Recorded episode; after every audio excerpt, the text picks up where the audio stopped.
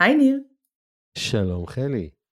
אנחנו בפרק 17 בפודקאסט Upskill Yourself והיום אנחנו הולכים לדבר על אומץ. אנחנו נבין מה זה אומץ, מה הקשר בין אומץ, פגיעות ובושה לפי ברנה בראון, ניתן טיפים איך לחשב נכון את הסיכונים שלנו ונקנח בחרטה. יאללה, וואו. התחלנו. את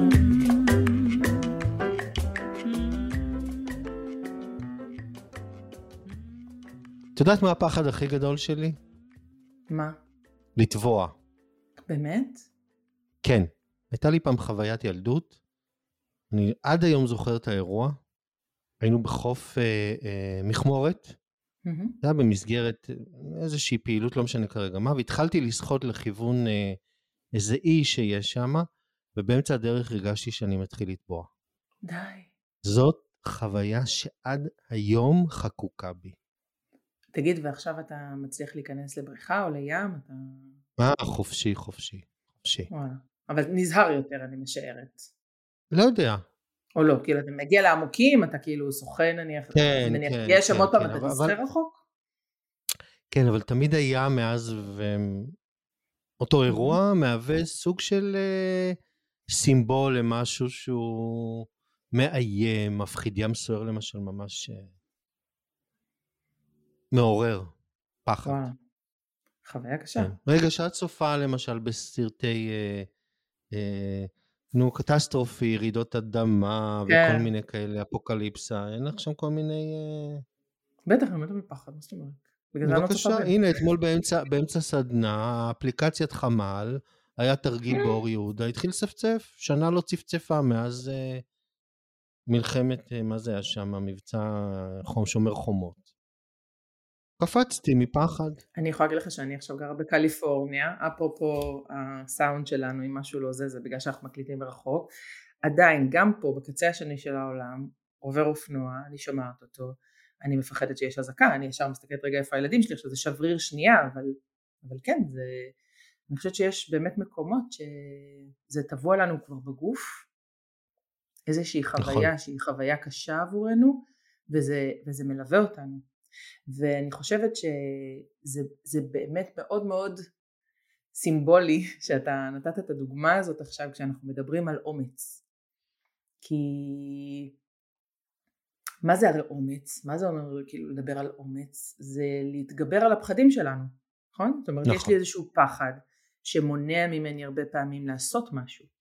עכשיו הפחד הזה הוא לא תמיד, אתה יודע, מחובר למציאות, אוקיי? עכשיו יש, יש הבדל בין פחד שלך להיכנס למים סוערים שחלילה לא תטבע או משהו כזה ואז המוח שלך מזהיר אותך זה מסוכן אני כבר יודע איך זה היה הגוף שלך אומר כאילו אתה יודע מסמן לך בכל דרך שהיא לא להיכנס למים כי זה יכול לקרות לך משהו לעומת מצב שבו הולכת להיות לך שיחה לא נעימה או קשה או מפחידה עבורך עם המנהל או המנהלת שלך העניין הוא שהגוף שלך, המוח שלך מגיב באותה צורה.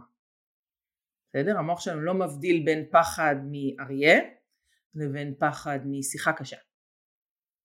מנהלת שאני מלווה אותה, mm-hmm. שיתפה אותי היום שיש לה עובד שהתקבלה החלטה שהוא לא מתאים לארגון. הוא, הוא נפלא מקצועית, הוא באמת פה איכותי, אבל לארגון, למאפייני הארגון הוא לא מתאים. אז אמרתי לנו, יאללה, תתחילי תהליך uh, פיטורים. היא אומרת, אני מפחדת לעשות לו שיחת שימוע. Hmm. וניסיתי לברר למה היא מפחדת לעשות לו שיחת שימוע, אז היא התחילה להגיד, הוא במצב משפחתי כרגע מורכב וכולי וכולי, אמרתי, אוקיי, עכשיו זה הזמן שלנו לעבוד, בדיוק מה שאמרת על הפחד. אז אני אשמח רגע אם תוכלי לעזור לי, לעזור לה, לחבר את נושא האומץ לסיטואציה mm-hmm. כרגע הניהולית.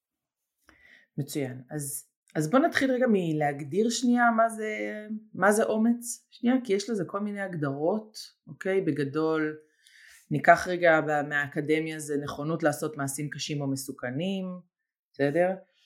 אם זה מוויקיפדיה זה תכונה אנושית שמגלמת את היכולת להתמודד עם פחד, פחד, כאב, סכנה או איזשהו איום. אבל אתה יודע, אני דווקא רוצה לקחת אותנו לדבר דווקא על איך שברינה בראון מדברת על אומץ, דיברנו עליה קצת בפרקים הקודמים, היא חוקרת, מדהימה, אני מעריצה שרופה. למה את מעריצה אותה כל כך? דיברנו על זה בפרק שעבר, נרגו, מה קורה? בסדר, נו, אני, אני רוצה עוד פעם לשאול. בהקשר לאומץ. אז, אה, אז אני תכף, אני אסביר את זה תוך כדי, אני חושבת שיהיה אפשר אה, להבין. בעצם ניסתה לחקור רגשות שהם רגשות קשים כמו פגיעות, בושה, ודרך זה שהיא חקרה את הנושאים האלה, היא הבינה הרבה דברים על אומץ. היא התחילה בכלל מלנסות איך קשרים בין אנשים עובדים, אז ברנה עושה קשר מאוד מאוד מעניין בין אומץ, פגיעות ובושה, אוקיי? אז נתחיל רגע מ... נתחיל מבושה ואז נצלול משם, סבבה? כן. זורם איתי? כאילו נלך כזה למסע ואז נחזור תוך כדי למנהלת אה, משאבי אנוש שדיברת עליה. אני רגע יכול להגיד לך מה אני יודע על בושה? מה אתה יודע על בושה? אני יודע למה מסמיקים שמתביישים. Hmm, למה? ככה אני קראתי, שזה משהו מאוד אה, אה, אה, עתיק, שברגע שמישהו מרגיש אשם, הוא מסמיק כדי להראות לסובבים אותו שהוא מרגיש אשם, ובכך הוא בעצם מקווה שהעונש שהוא יקבל מהסובבים אותו יהיה יותר נמוך, ולכן זה אפילו בלתי mm. נשלט. זה ממש מעניין מה שאתה אומר. אז בואי תחברי את זה רגע לבושה. אז, אז זה מתחבר גם לבושה וגם לפגיעות, בסדר? כי אמרת הרי כשאנחנו מתביישים במשהו אה, או נבוכים ממשהו אז יש לנו תגובה פיזית שמראה את זה כלפי חוץ ובדרך נכון. כלל כשכולנו מסמיקים מה אנחנו מנסים לעשות? להסתיר.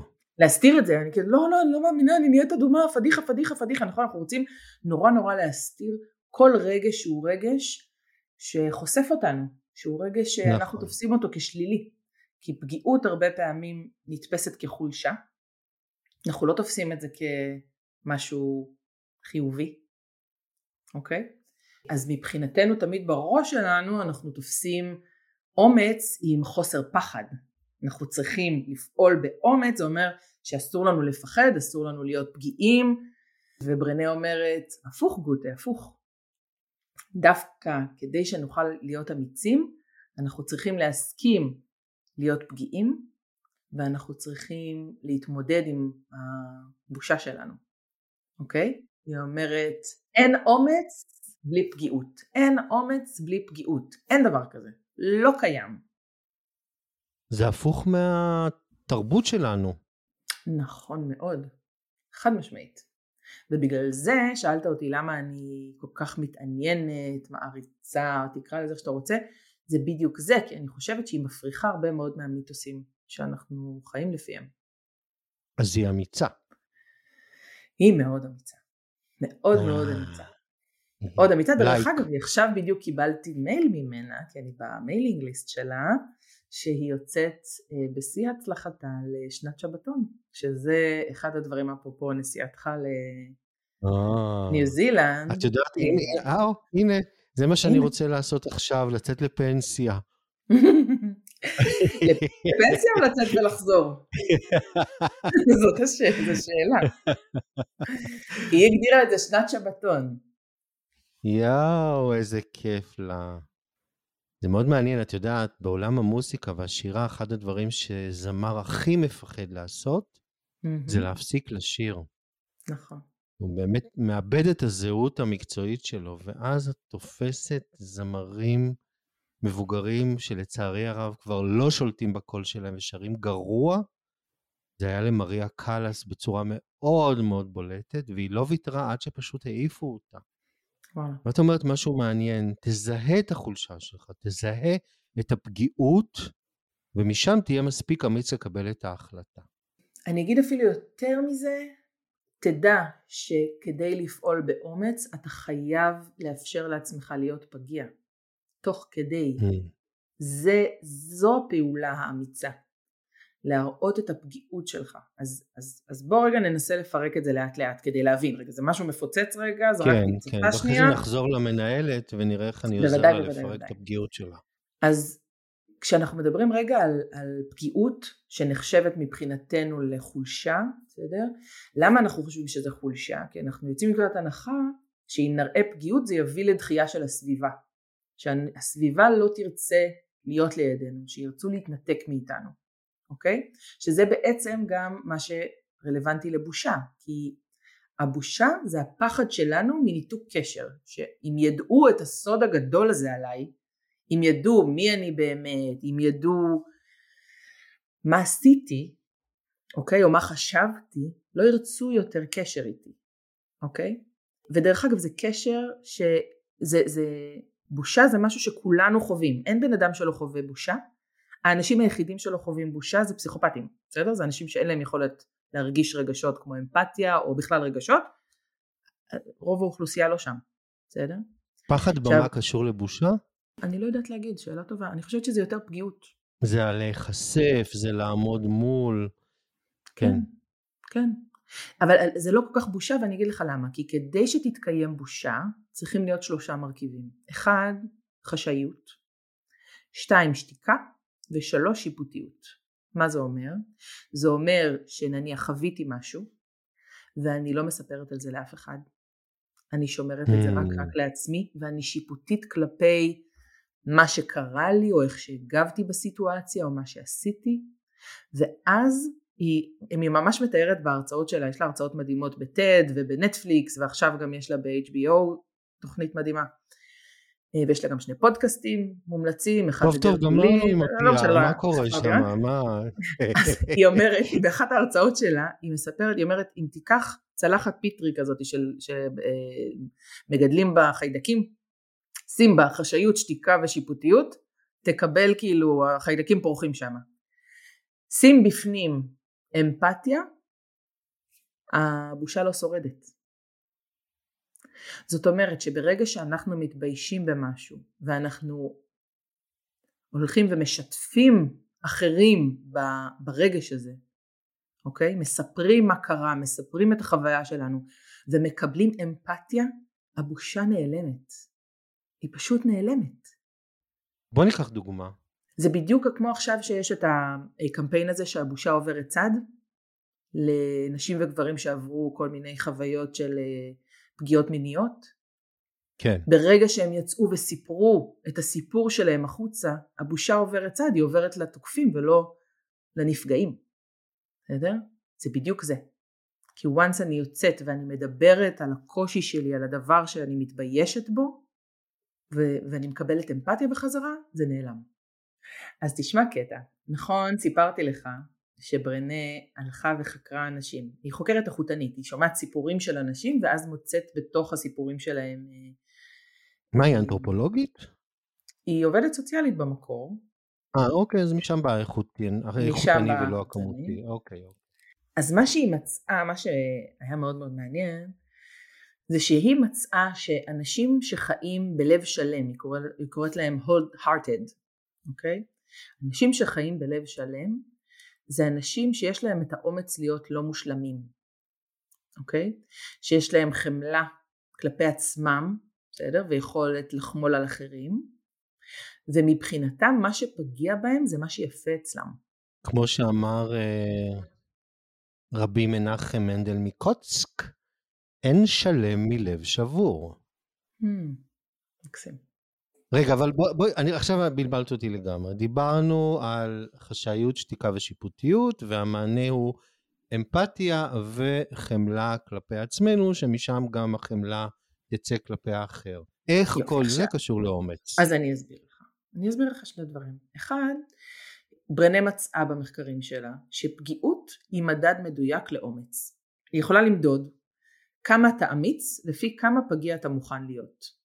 עד כמה שאתה מרשה לעצמך להיראות, להיות אותנטי, להיות, להיות כנה עם עצמך ועם הסביבה. איך? תסבירי לי את המנגנון הזה רגע. כי כדי שאתה תוכל... את אומרת שככל שאני יותר פגיע, אני יותר אמיץ. ככל שאתה מוכן לאפשר לעצמך להיות פגיע, כן. כמה... להראות שתרש... פגיעות, כן. כמה שתרשה לעצמך להיות פגיע, ככה אתה תוכל לפעול יותר באומץ. כי הרי מה זה, מה זה אומץ? בסדר? ההגדרה באנגלית לאומץ, ל-courage, מגיעה מה, מגיע מהמילה הנטינית core, שהמשמעות שלה זה לב. אז, אז כשאתה פועל בלב שלם יש לך את האומץ להיות לא מושלם. ואני רגע אסביר לך את הדבר הזה, בסדר? כי הרבה פעמים אנחנו לא עושים משהו כי אנחנו מפחדים להיכשל, נכון? יש לנו פחד נכון, מהכישלון, כן. פחד מזה שזה כן, לא כן. יצליח, אוקיי? ברור. וכדי שתוכל לעשות דברים אמיצים, אתה צריך לאפשר לך, לעצמך את היכולת להיכשל, לצאת לשם, לעשות משהו, ושזה לא יצליח לך. שזה לא יעבוד, שזה לא ילך. אז זה אומר שזה ממש מתחבר למשפט של אושו, אומץ לב אינו היעדר פחד, אלא הוא נוכחותו המלאה של הפחד. מה שאת אומרת שברגע שאני מראה פגיעות, אני מפנה מקום לפחד, מכיל אותו, ואז אני בעצם מוכן לעשות את הטעויות, להתנסות. נכון? בדיוק. אני הבנתי נכון? הבנת מצוין. הבנת רגע, אז בואו ניקח את זה למנהלת אה, שסיפרתי לך קודם, שמפחדת לעשות שיחת שימוע. כי מה בעצם מפחיד אותה פה? מה מפחיד אותה? אני עכשיו מדבר אותה, בסדר? זה לא הדיבור תדבר אותה לגמרי, כן, כן. אני מדבר אותה שהיא מפחדת שלא יאהבו אותה בצוות. בבקשה. מה בבקשה, את יודעת? אין לא, אז הנה, זה, זה, אז בסדר, אבל זה בדיוק זה. אתה אומר, אוקיי, היא מפחדת להיות במקום שבו לא יקבלו אותה, היא מפחדת מניתוק קשר, מזה שיחשבו עליה מחשבות לא חיוביות. נכון, זה באמת מפחיד, אני כך. מבינה את הפחד ממש. הזה, בסדר? כן, היא מפחדת לחשוף את עצמה. נכון, ואותו עובד נמצא במצב אישי מורכב, אז איך את מפטרת אותו וטה טה טה, וממש ככה, וואלה. בסדר, וגם הוא דרך אגב חשף, הוא, הוא בעצמו חשף את הפגיעות שלו, אוקיי? וזה עורר אמפתיה מהצד השני. עכשיו, ברנה כל הזמן אומרת כן, אבל ש... אני, רגע, אני חייב להגיד משהו, חלי, שלזכותה של אותה מנהלת, היא עשתה תהליך מדהים איתו. היא, היא שנה שלמה ניסתה לעשות לו פיתוח אישי מקצועי, כולל ההתמודדות עם המורכבות האישית. ובאמת, הוא הצליח להגיע ליופי של אה, אה, התקדמות, אבל הקושי הוא קושי אה, בהתאמה לארגון. זה לא התאמה, אני כל פעם חוזר על זה ואומר, כי אני חושב שאם אני אומר לה את זה, היא תבין שהפחד שלה לא רלוונטי.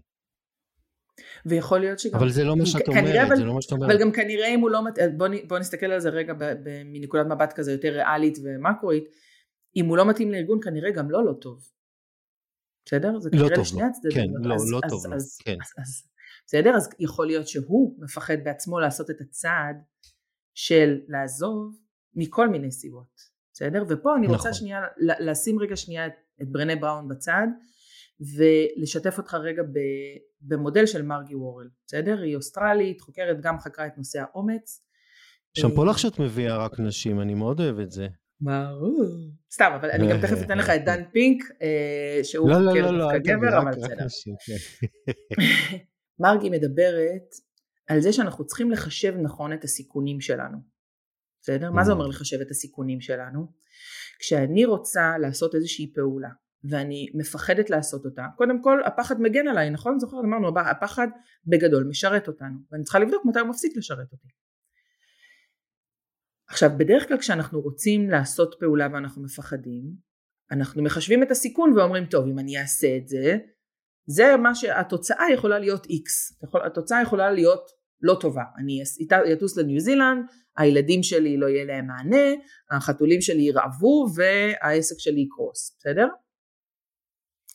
אז אני בעצם, בדיוק, אז אני מפחדת בעצם שאם אני אבצע פעולה יהיו לה תוצאות לא חיוביות, אוקיי? נכון. זה יכול להיות שאני מפחדת לדבר עם המנהלת שלי כי אם אני אדבר איתה היא תפטר אותי. אני מפחדת לעזוב את העבודה שלי כי אני לא אמצא עבודה אחרת ולא יהיה לי כסף לאוכל, בסדר? נכון. אני מפחדת מהתוצאה. אם אני אפנה למנהל שלי ואני אתלונן בפניו על משהו, הוא פחות יעריך או יאהב אותי. למשל, מה שאנחנו לא לוקחים בחשבון זה מה הסיכון שאנחנו לוקחים אם אנחנו לא נעשה את השינוי, אם לא נעשה את הפעולה שאנחנו רוצים לעשות אותה. אני אתן דוגמה. אם אני עכשיו משהו מפריע לי מול המנהלת שלי ואני לא אומרת לה את זה, מה הסיכון בלהשאיר את המצב הקיים? מה הסיכון בלא, בלא לעשות כלום? כי אנחנו תמיד יוצאים מנקודת הנחה שיש סיכון בלעשות, אבל אנחנו שוכחים שיש סיכון גדול בלא לעשות. נכון. למשל, יכול להיות שאם אני לא אגיד לה כלום, אז זה יצא ממני בפאסיב אגרסיב, ובסוף אני אתפרץ עליה, או בסוף זה יצא בדיוק ברגע הלא נכון, בצורה הלא נכונה, כי אני כבר אתפוצץ. בסדר? או לחילופין, אם אני אשאר בעבודה שלא טובה לי, בסוף לא יהיו מרוצים ממני ויפטרו אותי ואני לא אצא בזמן שאני מוכנה לו. בסדר? או שפתאום יהיה, תהיה מגפה עולמית, ועד עכשיו חשבתי שהמשרה שלי בטוחה, ופתאום אני מגלה שלא כל כך. בסדר? אז יש, צריך לקחת בחשבון שיש סיכון גם בלהשאיר את המצב הקיים as is. אני אתן לך עוד דוגמה. נניח יש לנו חברים שתמיד פחדו אה, להשקיע את הכסף שלהם, אז הם השאירו הכל בעובר ושב, כל הכסף שלהם בעובר ושב. ואז פתאום היה את המקרה הזה ביוון שהם נקלעו כזה המדינה למצב כלכלי קשה ומה שהמדינה עשתה היא פשוט לקחה לאנשים כסף מהעובר ושב שלהם. ואז אתה אומר לעצמך רגע, אז גם להשאיר את המצב הקיים בעובר ושב, לא בטוח שזה יהיה כזה בטוח. אתה מבין מה אני אומרת לך? כן, קשה לי קצת עם הדוגמה על הכסף, כי זה אני, אבל אה, אה, אני חושב שבמהות שלנו אנחנו גם שמרנים. Mm-hmm. וכל שינוי אנחנו יודעים דורש השקעת אנרגיה וכולי, ותכלס, בוא נהיה רגע כנים, את רובנו הפחד מנהל. נכון. נכון, אתה צודק, נכון. אה, אה, להחליף, אה, להחליף סופר, להחליף מקום חנייה, להחליף, כל שינוי מעורר פחד. אבל מה את אומרת? נכון. את אומרת, אני רוצה קודם כל לשקול, לפני שאני כרגע מחליט לעשות או לא לעשות, את היתרונות והחסרונות. בוא, בואי רגע ניקח נכון. עוד דוגמה, בסדר? יאללה. Um, עשית רילוקיישן. נכון. פחד אלוהים, הדבר הכי מפחיד וקשה שעשיתי בחיים שלי. אני מסכים עם כל מילה. אז, אז מה גרם לך בכל זאת לעשות את המהלך? אתה יודע משהו מצחיק? בהתחלה, כשסיפרתי לאנשים שקרובים אליי שאני עושה רילוקיישן, פתאום התחילו להגיד לי, יואו, איזה אומץ. ואז אמרתי, למה אומץ? כאילו לא קלטתי שזה מעשה אמיץ בהתחלה.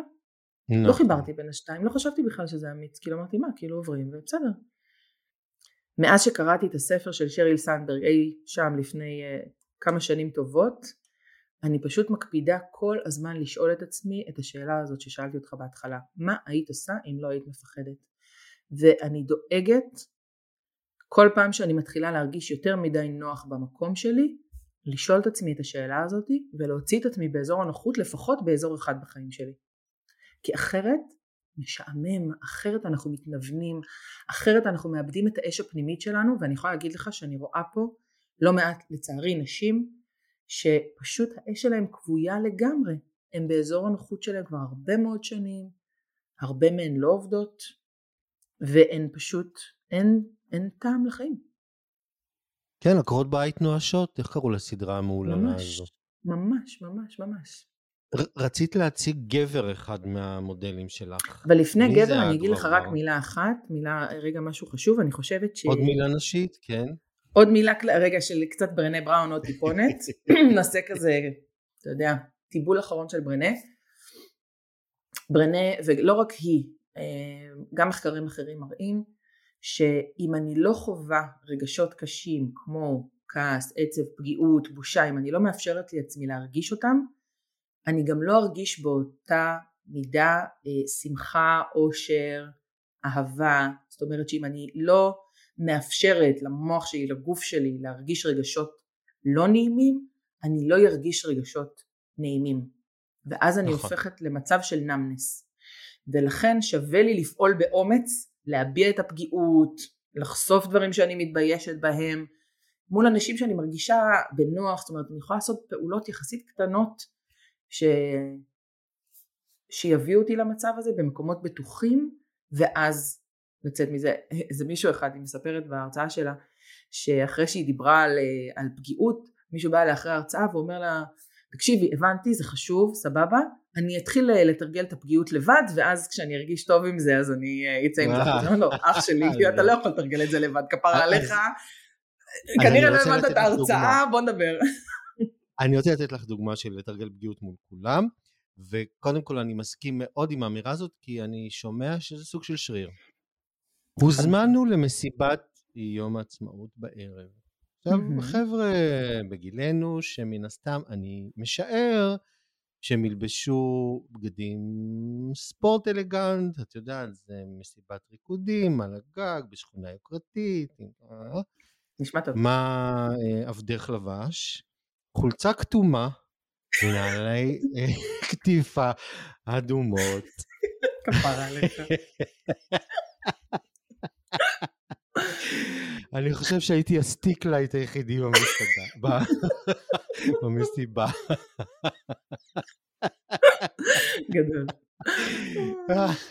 ואז בעלת המסיבה, שגם באותו ערב חגגה יום הולדת, גם לבשה משהו קצת צבעוני, והיא באה ואומרת לי, או, שנינו היחידים שהתלבשנו צבעוני. אז כן, בא לי באותו ערב ללבוש בוהק, והלכתי עם ה... היה מה זה כיף. והרגשת טוב עם זה? זה מעשה אמיץ ללבוש כזה צבע. את מכירה אותי כבר, נו, אני בקטע הזה פחות... אה, נכון. נכון. אבל איך זה קשור מבחינתך לעומק? למה את צוחקת? למה? לא, אני תוהה, אבל כאילו אם אתה, מצד אחד אתה אומר, מבחינתי זה בקטנה, מצד שני אתה אומר, אה, אתה כאילו מציין את זה כמשהו שהוא כביכול אמיץ, אז למה זה מתחבר לך לאומץ או לפגיעות או לבושה? איך זה מתחבר מבחינתך? תראי, כי היה לי ברור שקוד הלבוש יהיה אחר לחלוטין. ובאותו ערב בא לי, באמת, אני ממש לא מתעסק עם לבוש, אבל פתחתי את הארון, אשתי שתחיה ביקשה תתלבש יפה. כי, כי בדרך כלל אני פחות שם לב למה אני שם עליי, ואז זה לפעמים נראה קצת מביך. וגיליתי את החולצה הכתומה, שבחיים לא לבשתי אותה, עם כאלה דקלים, משהו הוואי מטורף. אמרתי, אם זה, אז עד הסוף. זהו. ויאללה, היה, היה, היה איזה חשש לפני הכניסה, וברגע שנכנסתי אמרתי, עכשיו תראי, זו דוגמה קטנה. אני חושב שמה שבעיקר חשוב... היא לא סתם, היא לא קטנה כל כך, אני חייבת להגיד. היא, היא דוגמה מעולה. נו, יאללה, גלי גלי אמפתיה, יאללה, כן, תסבירי. לא, אני אומרת, כי, אני, כי אתה אומר, אני החלטתי שאני הולך להיות אני עד הסוף באירוע הזה, כשאני יודע שאנשים הולכים להתלבש אחרת ממני, אני הולך לבלוט, אני הולך להראות את עצמי לא באותנטיות שלי. לא, לא. זה לא משנה. לא מטרה לבלוט, אבל ידעת שאתה הולך לבלוט, והחלטת כן, כן. עם הדבר הזה להביא את עצמך באותנטיות המלאה שלך, ובשביל זה כן. צריך אומץ. ותראה איזה יופי, אמרת, בכניסה ידעתי שזה הולך להיות, זאת אומרת, האומץ זה לפעול בנוכחות הפחד, בסדר? מרגי וול מדברת על זה כל הזמן. אני לא צריכה לחכות שהפחד יפסיק ואז לעשות טוב, כשאני אפסיק לפחד מללבוש דברים בוהקים אני אצא עם זה. לא, אני צריכה לפחד ותוך כדי שאני מפחדת אני עושה את הפעולה. וזה בדיוק זה. אני דורש, חלי, הרבה הרבה מודעות. כי זה, זה צריך להיות, מודעות. כן, כי אני צריך נכון. להיות במודעות. כשאני נכון. בוחר את החולצה, נכון. במודעות נכון. לנתח את ההקשר החברתי, וכולי וכולי וכולי. עכשיו בוא רגע נחזור. יכול, רגע, בשנייה, רגע, אני רוצה כן, כן להתייחס לזה עוד רגע, כי אני חושבת שאם לא הייתה לך מודעות היית לובש מה שיוצא אני מרוצה ויוצא. מבחינתי אני, הדוגמה היא לא רק בהקשר למודעות, הדוגמה היא בגלל האומץ שהפגנת פה. האומץ שלך להיות אתה עד הסוף. ועוד דבר שמרגי מדברת עליו, ובעיניי הוא מאוד מאוד חשוב, זה אחד הדברים שיכולים לעזור לי לפעול באומץ זה איזושהי ידיעה פנימית שלא משנה מה תהיה התוצאה אני אצליח להתמודד איתה. כן, okay? אוקיי? נכון. ידיעה שלא משנה מה אז מישהו יזרוק לי הערה אני אסתדר יהיה בסדר אני, אז אני אגיד איקס בסדר? אני יודע איך להתמודד בסיטואציות חברתיות. אם אני לא לצורך העניין לא יודעת מה אני אעזוב את העבודה אני צריכה לדעת שגם אם יהיה לי קשה ואני לא אמצא מיד עבודה, אני אצליח להסתדר. אני, יש לי יכולות, אני במקרה הכי גרוע יעשה X, יש לי תוכנית מגירה, כאילו אני בטוחה ביכולת שלי להתמודד עם התוצאה. אבל זה מאוד חשוב, כי בריאליטי אני צריך באמת, וזה בדיוק אפרופו צל"ש טר"ש, לדעת, או לפחות להאמין, שיש לי את היכולת להתמודד עם המצב המורכב שיכול להיות כתוצאה מהכישלון או מ-1, 2, 3, 4, 5. נכון, ודרך אגב, אם אני עכשיו רגע, בוא, בוא, בוא שנייה ניקח רגע ונסכם רגע את הנקודה הזאת. כי כשאני עושה חישוב סיכונים, האם לבצע פעולה או לא לבצע, להתפטר, לא להתפטר, לנהל את השיחה הקשה או לא לנהל את השיחה הקשה. אם אני מרגישה שהסיכון גדול מדי, ולי לא תהיה את היכולת להתמודד עם מה שיבוא כרגע, אז, אז בוא נחכה עם זה רגע. זה לא פחד כבר. זה, זה אומר שאני צריכה עכשיו לעשות עוד פעולות, בסדר? לעשות תוכנית, בסדר? כדי שאני אצליח לבצע את זה ולהגיד אוקיי אז מתי כן? אם נניח עכשיו תגיד לי שהעובד הזה, בסדר? יש לו מצב מורכב בבית, אבל עוד שלושה חודשים מהיום כנראה משהו ייפתר או לא יודעת מה, אז בוא נחכה שלושה חודשים, בוא נהיה סבלניים רגע. בוא, בוא נעזור לו, בוא נעזור לו אולי, אתה מבין מה אני אומרת? כאילו אני, אני, לפעול באומץ זה לא לפעול בטיפשות. זה לא עכשיו בכל מקום שיש סכנה לקפוץ על הסכנה, זה לא המטרה. אז אני מזהה רגע לסיכום החלק הזה שלושה שלבים. קודם כל אני צריך את ה-self-awareness, את המודעות שלי לפגיעות, לחמלה כלפי עצמי. הסלף אווירנס הזה ישפיע על הסלף קונפידנס שלי, על הביטחון העצמי שלי. אני צריך להבין שזה שאני כרגע חושף את הפגיעות שלי, מעצים את הביטחון העצמי שלי ולא מוריד אותו, שזה בדיוק הפרדיגמה החברתית שצריך להתמודד איתה. נכון. וזה יוביל לסלף אפיקסי, שזה היכולת שלי, החוללות העצמית, להתמודד עם המצב. בדיוק. בסדר לך רגע לעזור לי לתרגל שנייה את כל מה שלמדנו על אותה מנהלת? יאללה, בוא נדבר עליה. שמפחדת משיחת השימוע, וזיהינו שהפחד שלה זה שלא יאהבו אותה בצוות בעקבות הפיטורים של אותו עובד שנמצא במצב אישי מורכב. יכול להיות שהיא גם מפחדת שהוא לא יחבב אותה? ברור. אוקיי. אז בוא נתחיל על פי השלבים. אז עכשיו, שז, אז עכשיו שזיהיתי שהפחד שלי הוא פחד מ... אה, להיות פגיעה, שלא יאהבו אותי, תחושה, פחד מניתוק קשר. עכשיו מה? אני יכולה לחשב בעצם את הסיכונים שלי, בסדר? אם אנחנו עכשיו נשאיר אותו בארגון, מה יכולים להיות הסיכונים? בסדר? מה יקרה?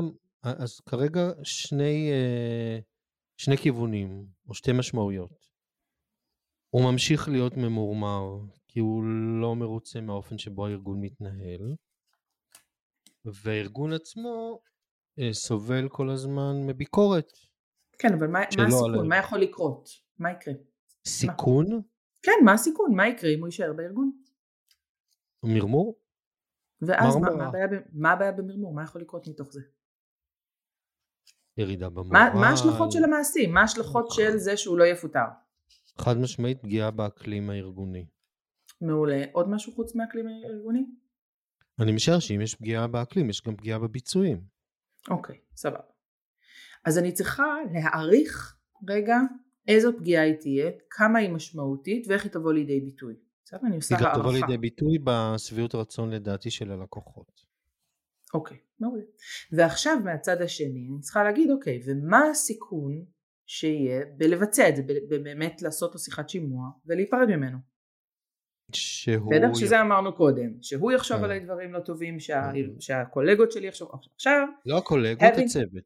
הצוות, בסדר? כן. having said that, בסדר? אני צריכה לחשוב על שני הדברים האלה אחד מול השני וגם לבדוק עם עצמי. אם באמת קורה הדבר הלא חיובי הזה שפחדתי ממנו, אם אני מפטרת אותו או לא מפטרת אותו, מה היכולת שלי להתמודד עם זה?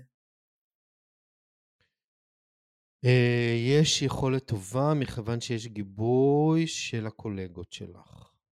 מצוין. הקולגות חושבים גם שיש פה אי התאמה. מעולה. אז למה שהם יחשבו עליי דברים לא טובים? לא, הדברים הטובים העובדים, זה הצוות, כן. הצוות, לא ה... הצוות אוקיי. שאני מנהלת. אוקיי, והוא חלק מהצוות שלי. כן, ואפילו חשש שאם הוא ילך אז הוא יביא אחריו אה, עזיבה של עוד עובד אה, שהוא מאוד אה, מעריך אותו ויש שם קשר אישי מאוד עמוק, כל המורכבות. יש משהו וה- שאני יכולה לעשות מול, שהיא יכולה לעשות מול הצוות כדי למנוע את התחושות האלה? אני חושב שזה בעיקר האופן להגיד? שבו היא תתקשר את תהליך הפרידה ממנו.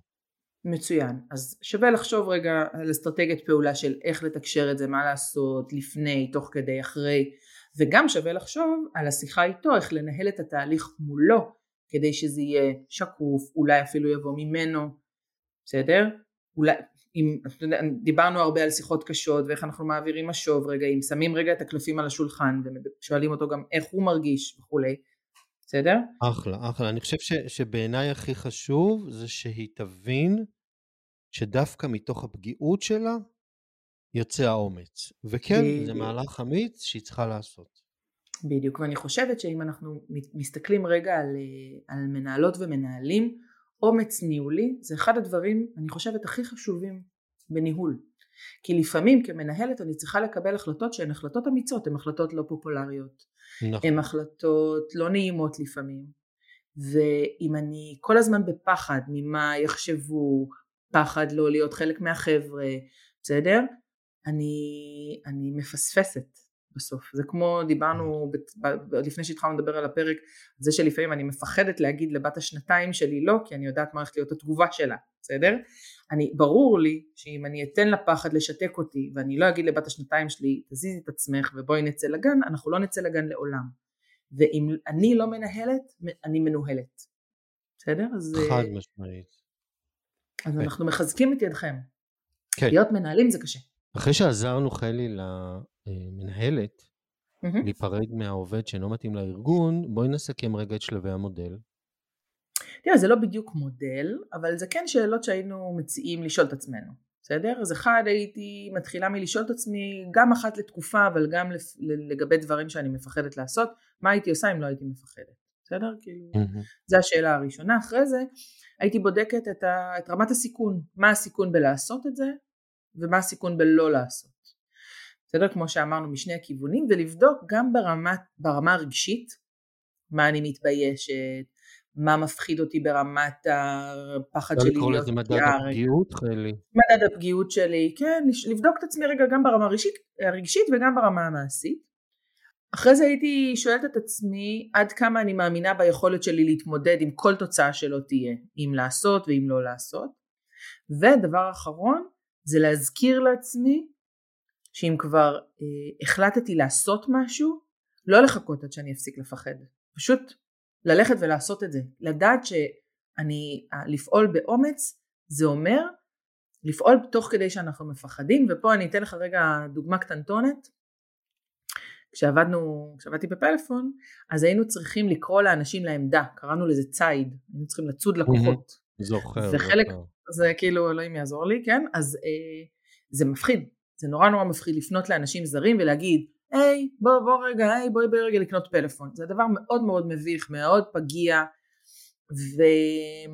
ואחד הדברים שלימדו אותנו לעשות זה לדעת שיש איזשהו מחסום ראשוני כזה, ש-once עוברים אותו, זהו, זה כבר, זה כבר רץ. בהתחלה לא האמנתי, ואז כשעשיתי את זה ראיתי ש-once עברתי את המחסום הראשוני, זה סבבה. הקטע הוא שלפעמים כל משמרת הייתי צריכה לעבור את המחסום הראשוני, ולפעמים זה זרם לי יותר. לימים גם הלכתי ללמד את זה וכולי. מה שאני מנסה להגיד בעניין הזה זה שאומץ זה שריר שאפשר לאמן אותו. ברגע שאני עושה כל פעם אחת לתקופה, מוציאה את עצמי מאזור הנוחות, פועלת יותר ויותר באומץ, אני מאמינה יותר ויותר ביכולת שלי להתמודד עם כל דבר שיבוא בדרכי, ואני מאמנת את השריר הזה. בסדר? אז uh, מומלץ בחום. פה. אז מילה קטנה על חרטה לפני שאנחנו מסיימים. דן פינק עשה uh, מחקר מאוד מאוד מעניין על עניין של חרטה, ואחד הדברים הכי מעניינים שהוא מצא זה שאנשים יותר מתחרטים על דברים שהם לא עשו, מאשר על דברים שהם כן עשו. אוקיי? במיוחד מתאים. מעל גיל 20 ומרגי וורל מדברת על זה שאני אם אני אני יכולה לקחת את הפחד הזה שיש לי להיעזר בו. אוקיי? מה זה אומר להיעזר בו? נניח אם ניקח רגע את הדוגמה שלך של הטיול לניו זילנד, בסדר? אז יש לך סיכונים עם טיסה, בסדר? נכון. מה נכון. שאמרת הילדים זה זה. Mhm. אבל יש גם סיכון בלא לנסוע, בסדר? שכאילו תתבאס וזה וכאילו, אבל גם אחד מהסיכונים זה התחושת חרטה שתהיה לך אם בסוף לא יסתדר ולא תיסע בכלל לניו זילנד. התחושה הזאת של החרטה והבאסה שתרגיש אם בסוף לא תיסע, יכול לעודד אותך כן לקחת את הסיכון ולעשות את הפעולה הזאת. מדהים. את יודעת שהרי יש לי כובע נוסף של ליווי רוחני, וכשאני מלווה אנשים בסוף דרכם, Mm, בדיוק. אחד הדברים הכי שכיחים זאת תחושת ההחמצה. מהמם. ותמיד אני שואל אותם, אוקיי, בואו, אנחנו כבר לקראת הסוף, מה כן בא לכם לעשות שעוד לא עשיתם, ואפשר? ואז אחד המלווים אמר לי, תקשיב, הכי בא לי שיעזבו אותי לש... בשקט בשקט באיזשהו שדה פתוח לכמה שעות, בלי אה, תרופות ומטפלים ומלווים ואשתי... אה, עשינו את זה. זה מפחיד, כי הוא בעצם לבד במצבו. וואו. זאת השלמה ושלמות נפלאים. מדהים. משפט לסיום? אז זה לא משפט לסיום, זה שיר לסיום. וואלה. וזה ציטוט שברנה בראון המדהימה אה, כל הזמן לא, לא שמנו. לב. אה, לא ל- שמתם לב שאני אוהבת אותה, אה? שלך. אז ברנה בראון תמיד אה, מצטטת את, אה, את רוזוולט והציטוט הזה הולך ככה זה לא המבקר שנחשב וגם לא מי שמצביע על מעידתם של חזקים או על האופן שבו הם היו צריכים לפעול. השבח מגיע לאדם שנאבק בזירה, שפניו מכוסות אבק, יזע ודם, לאדם אשר חותר בתעוזה, ששוגה שוב ושוב, אשר במקרה הטוב רואה לבסוף ניצחון והצלה גדולה, ובמקרה הרע, אם נכשל, עושה זאת בעת שהעז בעוצמה. וואו. חיילי, תודה רבה. תודה. נו.